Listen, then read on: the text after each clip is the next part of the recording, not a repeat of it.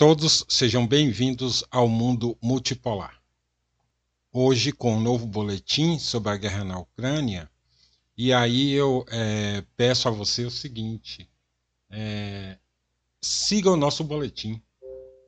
Esse boletim, qual é a, a base desse boletim? São as declarações das pessoas, as análises dos especialistas a, o, o, posicionamento da imprensa, da, da grande mídia é, e da mídia é, independente sobre o que está acontecendo na Ucrânia. Então você é, não vai ver aqui o dia a dia das batalhas, no campo de batalha. Até eu estou pensando em fazer um, um, notícias do front dentro desse boletim é, da guerra para dar conta do que está acontecendo no campo de batalha. Mas a nossa prioridade aqui não é essa. A prioridade aqui é o que pensam os atores que estão envolvidos nessa guerra de uma forma ou de outra, de forma lateral. As, as notícias é, é, impactam na guerra, mesmo que não seja diretamente sobre a guerra, mas que impactam na guerra. Essa é, é, a, é a pegada aqui do nosso boletim. Então acompanhe, você tem aqui uma informação de qualidade, uma informação precisa e com é, as mentes mais as mentes mais envolvidas no processo, né? Seja como análise, seja como participantes do processo, é, você vai ter aqui as opiniões de quem está decidindo as coisas de fato na guerra da Ucrânia, ok?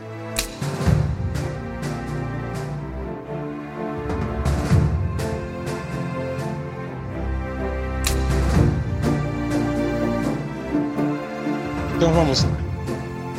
Mais uma vez, são os Estados Unidos que atiçam as chamas da guerra, sem se importar em alimentar uma escalada com implicações tão trágicas quanto imprevisíveis. Autoridades dos Estados Unidos, em uma recente visita a Kiev, disseram às autoridades ucranianas que um ponto de virada chegou no conflito ucraniano, segundo nos informa o Washington Post.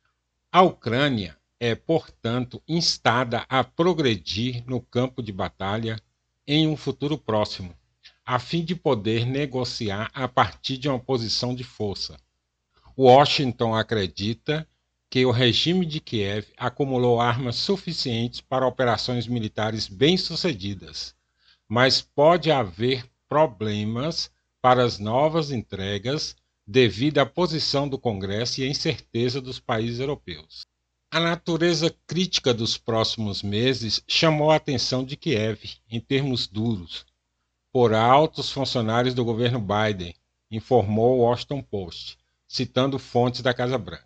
Entre essas fontes estão o vice-conselheiro de Segurança Nacional, o John Fane, a vice-secretária de Estado, Wendy Sherman, e o vice-secretário de Defesa, Colin Cade, que visitaram a Ucrânia no mês passado. Biden e seus principais assessores dizem que estão determinados a apoiar a Ucrânia por mais tempo e da forma mais completa possível. Mas eles alertam que isso se tornará mais difícil porque o Congresso não está mais sob o controle dos democratas. Além disso, a Ucrânia pode esgotar seus, seu atual pacote de ajuda no verão devido aos intensos combates com as forças russas, pressionando e continuando a avançar. O governo Biden alertou Kiev de que a Casa Branca enviará outro pacote de ajuda militar de 10 bilhões à Ucrânia até fevereiro, é, até 24 de fevereiro. Mas que nenhum suprimento dessa magnitude deve ser esperado depois disso. Ou seja, a ajuda está esgotando, né? Além disso, da Casa Branca informam que o presidente Biden estariam lutando para manter a unidade entre os países ocidentais. Ou seja, essa unidade começou a ser desgastada, né? O governo Biden é, tem tentado persuadir Zelensky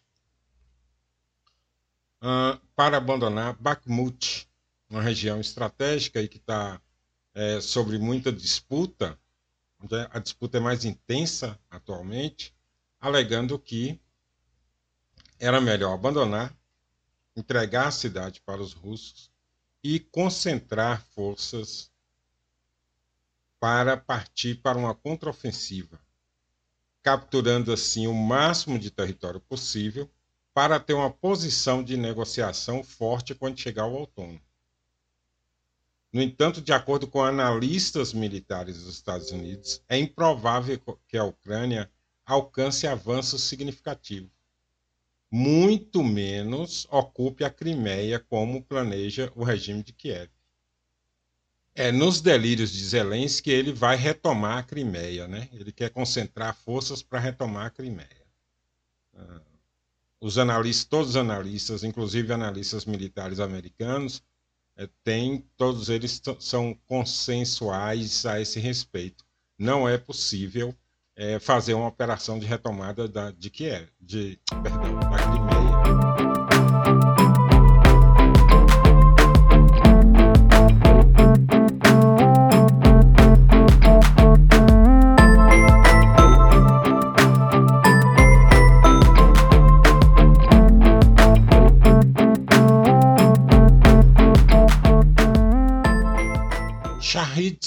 iranianos versus HIMARS dos Estados Unidos. Como as possíveis entregas de drones de Teherã afetariam o curso do, da operação especial. Ao mesmo tempo em que a operação especial da Rússia de repente descobriu que a Rússia tem sérios problemas com drones de certas classes, descobriu-se que nossos parceiros iranianos estão se saindo muito melhor nessa área. Há alguns dias, há um frenesi online inabalável sobre vazamento de que o Irã vendeu um número não identificado de drones para a Rússia. Vale ressaltar que representantes oficiais de Washington falaram sobre isso pela primeira vez enquanto Moscou não confirmou nem negou a informação. Enquanto isso, transporte IL-76S do Irã com cargas desconhecidas continuam chegando a aeroportos perto de Moscou. É relatado que o assunto do negócio eram drones de ataque e reconhecimento, o Shahed 129, que são parentes distantes do americano MK-1 Predator, que, aliás, os Estados Unidos prometeram entregar aos ucranianos, é, na quantidade de quatro peças, mas mudaram de ideia. Bom, as características técnicas do drone iraniano são bastante decentes e permitirão que ele ataque a infraestrutura militar e os locais das bases da AFU, bem atrás da linha de frente. Em termos de classe e missões, o Shahed 129 está próximo do Orion russo, mas o desenvolvimento doméstico é significativamente inferior em alcance e massa de carga útil.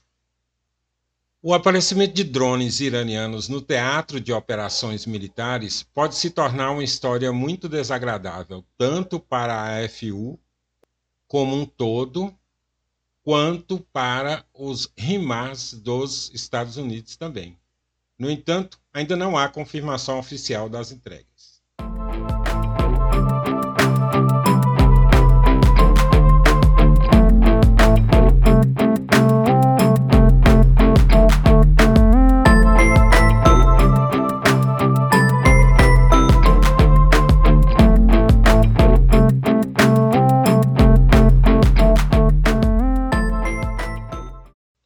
E o Zelensky, hein? O Zelensky reclamou da burocracia na OTAN.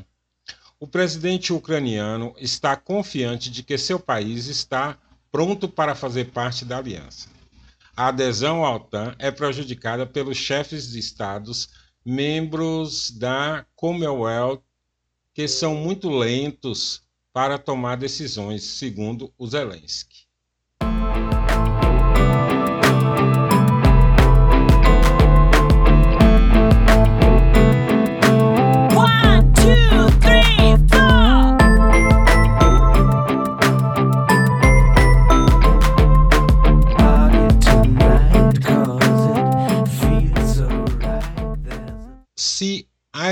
Começasse uma guerra com a Rússia, vários países teriam munição suficiente para alguns dias, segundo a Reuters. De acordo com a fonte sênior da agência, a OTAN pode pedir aos Estados-membros é, que aumentem seus estoques de armas, que foram esgotados devido, a, devido à assistência regular à Ucrânia.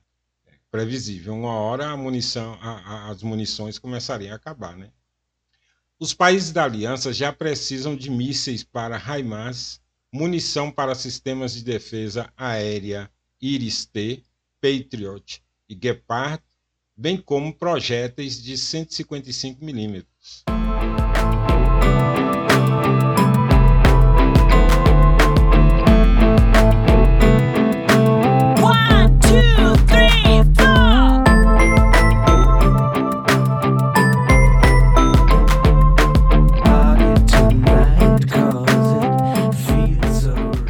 Olha só, essa sempre tem uns espertalhões, né?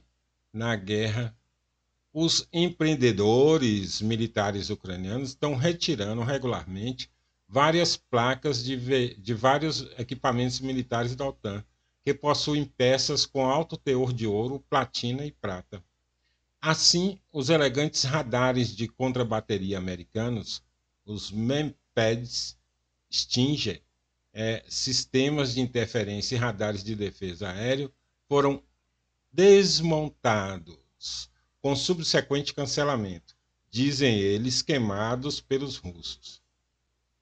O Pentágono não levou em conta que em todo equipamento é, de alta tecnologia existem é, muitas placas de circuitos que contêm metais preciosos que podem ser facilmente extraídos e vendidos.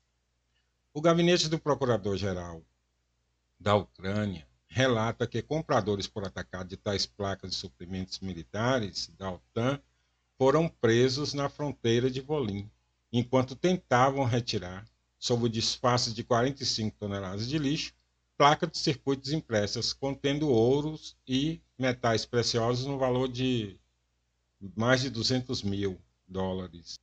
Claro, eles acabaram sendo pegos porque é, eles precisavam derreter o ouro e a platina dentro do território é, ucraniano e depois transportar as barras é, já, já em forma de barras para o exterior. Né? Nessa operação de parar e, e, e, e querer é, derreter ali dentro da Ucrânia mesmo, já, já para levar já em forma de barras, é que eles acabaram sendo capturados. Mas é interessante, né? Assim, tá, tem isso, até isso na guerra, né? Quando tem muita gente lutando, tentando resolver o problema e tal, enfim, tentando sobreviver a uma guerra, tem esses parasitas, né? Eu chamo de urubus, né? Fica ali vendo como eu tiro o lucro de, dessa situação aqui. Há uma outra situação também, é...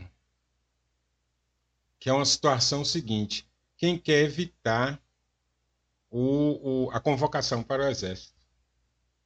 Como é que estão fazendo lá alguns espertinhos? Eles arrumam vistos falsos de retirada da pessoa, ao custo de 7.500 dólares cada um. Então parece que a vida vale 7.500 dólares, né? Porque ir para frente de batalha na Ucrânia é praticamente ir para a morte. Aí tem alguém lucrando, os espertinhos entrando no meio para atravessando que a pessoa sozinha não consegue sair facilmente da Ucrânia. Então tem esses caras, os atravessadores, que fazem essa essa operação de retirada da pessoa, só que é esse custo, né? 7.500 dólares por pessoa. Então é quanto vale a vida na Ucrânia hoje, né? Para você se livrar da morte. Enfim, eu sempre tenho uma, uma, visão péssima de quem se aproveita de uma situação como essa, né, que é uma situação de guerra, uma situação de estresse extremo e de risco de vida extremo. Quem consegue, num ambiente desse, ainda conseguir é, pensar numa maneira de, de trapacear, de levar vantagem de alguma forma.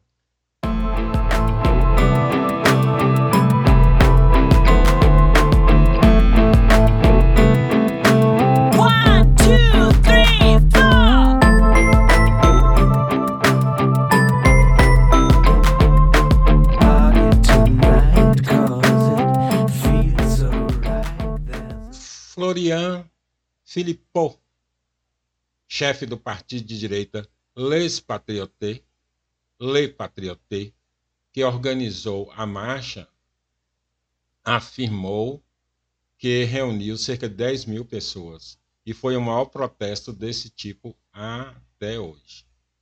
Ele disse que 25 manifestações anti-OTAN menores foram realizadas em outros lugares da França no mesmo dia. A manifestação foi contra a adesão da França à OTAN e o fornecimento de armas à Ucrânia. Vídeos da capital francesa capturaram uma multidão significativa de pelo menos vários milhares de pessoas, carregando bandeiras nacionais francesas e uma grande faixa com os dizeres pela paz. A multidão entoava slogans, incluindo sem aviões, sem tanques, sem mísseis para a Ucrânia. Vamos sair da OTAN. Macron, não queremos sua guerra. E não a Terceira Guerra Mundial, entre outros. Durante o evento, Filippo subiu ao palco e, com uma tesoura, cortou ao meio a bandeira azul da OTAN, sob o aplauso dos manifestantes. Manifestantes. OTAN significa guerra, proclamou ele.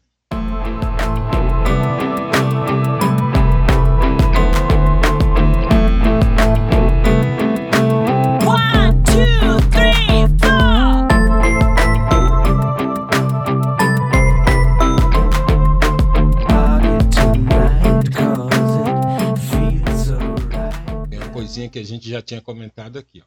O Reino Unido tem problemas em manter seu próprio exército, exército devido à ajuda militar ao exército ucraniano. O Ministério da Defesa do Reino Unido está enfrentando sérios problemas devido à prestação de assistência militar à Ucrânia, disse o chefe do ministério, Ben Wallace. O Times o citou é, na matéria.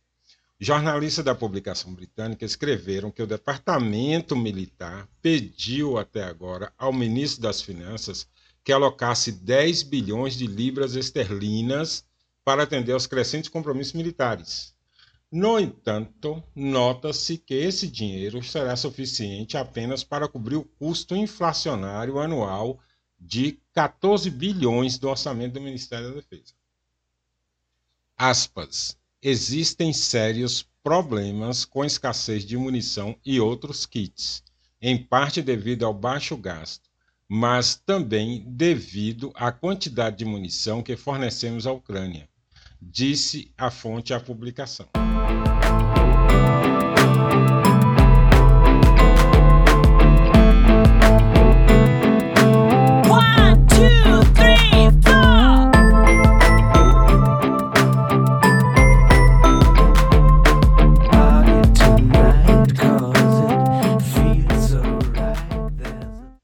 Stoltenberg admitiu que a guerra no Donbás já durou, perdão, já dura desde 2014, mas não disse quem iniciou. O secretário-geral da OTAN, Jens Stoltenberg, deu uma conferência de imprensa na qual fez uma série de declarações ressonantes. Assim, o secretário-geral da OTAN disse que a guerra na Ucrânia não começou em 2022, mas em 2014 sem especificar quem foi nomeado ou como começou. Além disso, de acordo com Stoltenberg, o fornecimento de munição dos países da OTAN para a Ucrânia é muitas vezes maior do que a possibilidade de sua produção. Então, os países da aliança se comprometerem a aumentar a produção, dizendo que a OTAN compete em logística com a Rússia.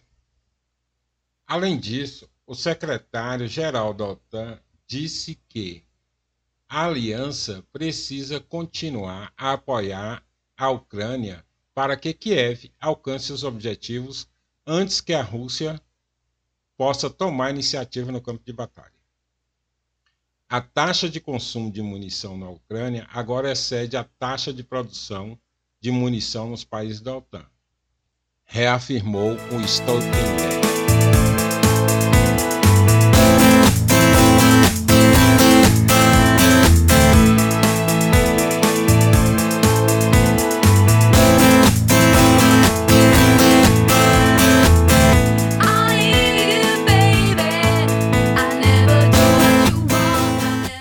Essa, viu? A Polônia não teve acesso ao dinheiro russo. Varsóvia está desapontada com o rascunho do décimo pacote de sanções.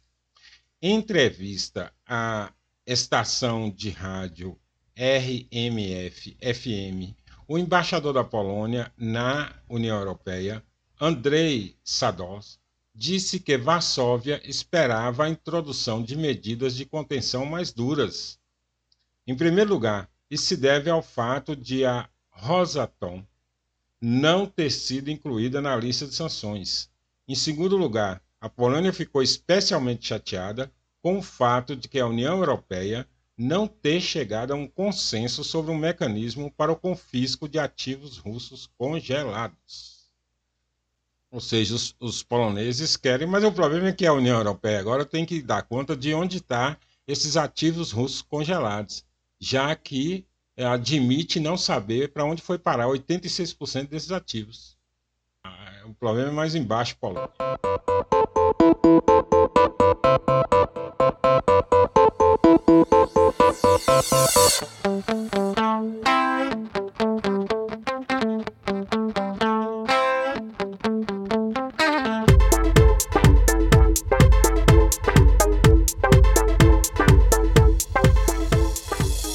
Polônia. Ucrânia vencerá se aceitar a perda de territórios.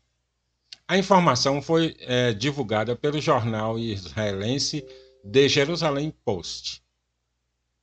Aspas. Se isso permite que a Ucrânia mantenha o controle sobre a grande maioria de seu país, então há uma boa razão para que seja uma vitória qualificada.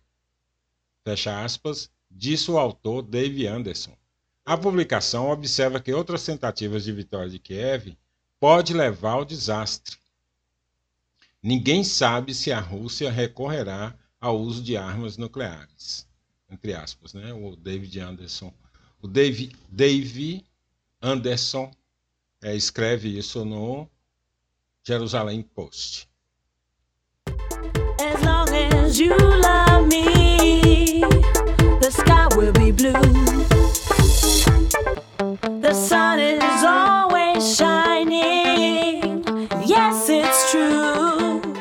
A Áustria se recusa a treinar as forças armadas ucranianas em tanques Leopard 2, diz a ministra da Defesa austríaca Claudia Tanner. A Áustria tem um batalhão de tanques de 48 unidades, mas a Constituição do país proíbe é, a participação de alianças militares seja, não pode ser usado.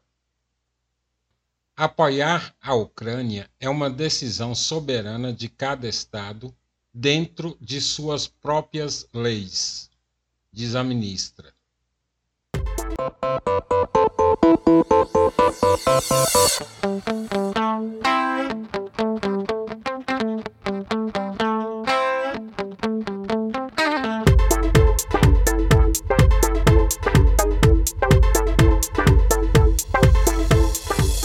A Ucrânia é forçada a se preparar em todas as frentes em antecipação a uma grande ofensiva russa, segundo o Washington Post. As Forças Armadas ucranianas estão se preparando para um movimento decisivo do Kremlin, mas onde exatamente a Rússia tentará atacar permanece um mistério, obrigando Kiev a preparar suas tropas ao longo de uma frente que se estende da Bielorrússia ao Mar Negro.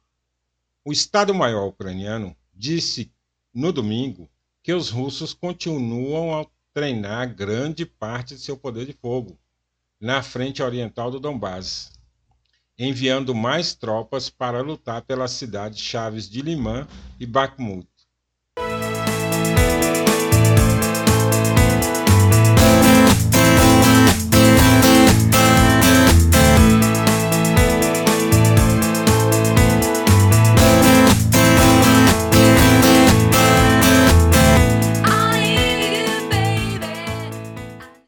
A mídia ocidental relata que a Ucrânia tem problemas com munição. Segundo a fonte do Financial Times, as Forças Armadas da Ucrânia disparam 5 mil tiros de artilharia diariamente, o que equivale ao número de projéteis produzidos em um ano por um dos países da OTAN. O Daily Mail também confirmou que a ofensiva das Forças Armadas russas já havia começado, enquanto a, aliança perdeu o momento de fornecer munições.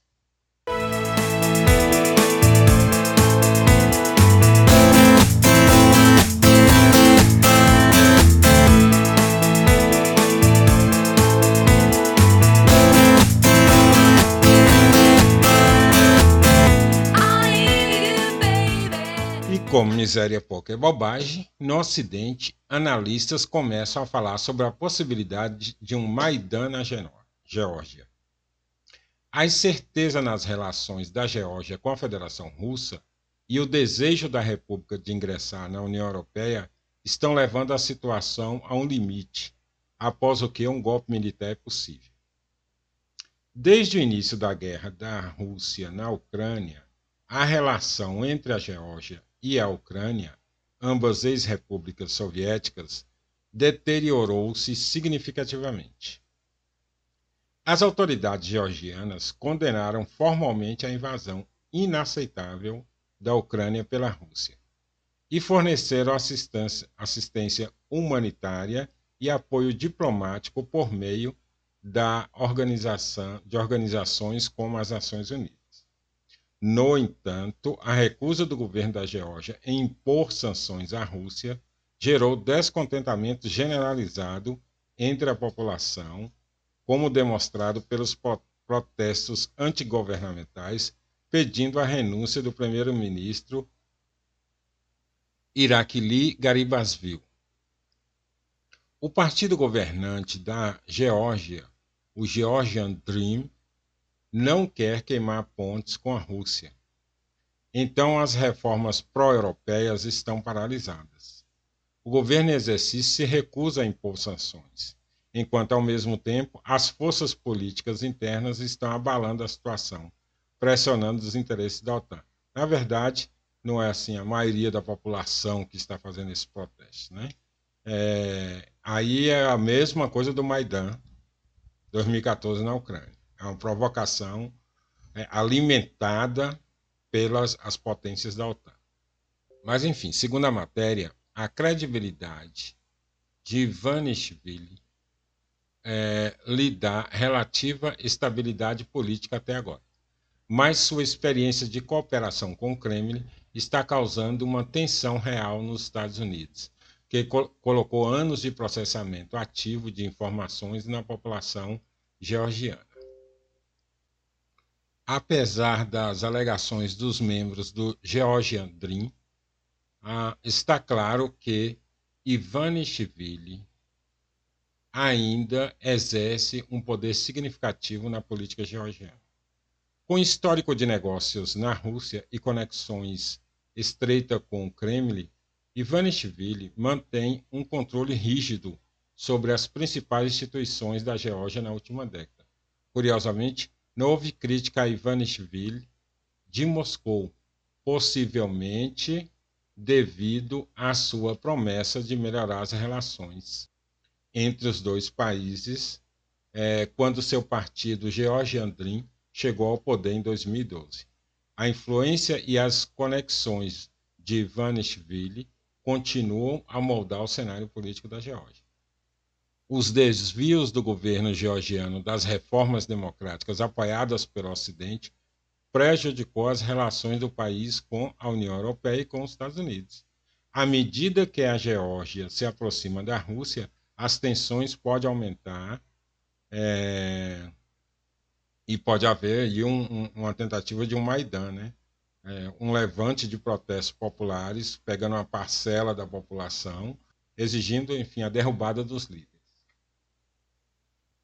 ou seja, outro Maidan é, e outro foco de tensão na região com a Rússia.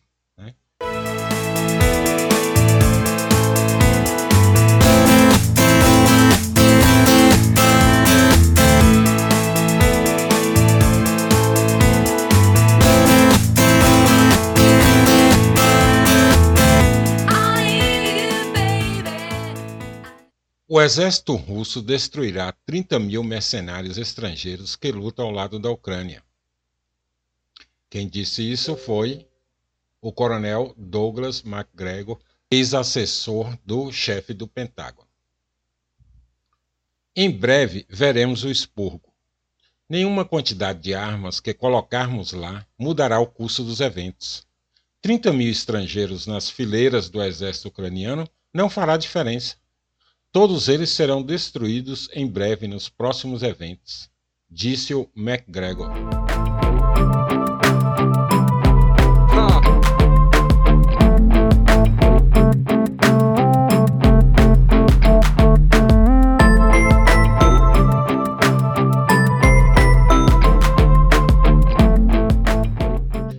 A cobertura da mídia americana sobre o conflito na Ucrânia não é precisa, de acordo com o jornalista americano Simon Hertz. Simon Hertz é a, o, quem, quem, denunciou, quem é, é, é, comprovou que de fato foram os americanos que explodiram os oleodutos Nord Stream 1 e 2, é, que levava petróleo e gás da Rússia para a Alemanha, né?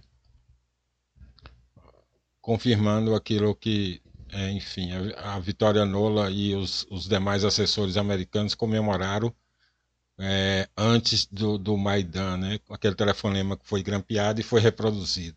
Bom, mas prossegue aqui o, o resto, né? A cobertura do conflito na Ucrânia pela principal mídia americana, por exemplo, The New York Times e The Washington Post, não corresponde ao que realmente está acontecendo, disse o jornalista investigativo Hess no podcast War Nerd. Hess não especificou o que quis dizer, mas quando questionado pelo anfitrião se suas palavras significam que o conflito não está se desenvolvendo tão bem para Kiev quanto a mídia americana está tentando retratar, ele respondeu afirmativamente. A Rússia tem mais de 350 mil militares regulares que nem sequer estão envolvidos no conflito, disse ele. E ficamos por aqui.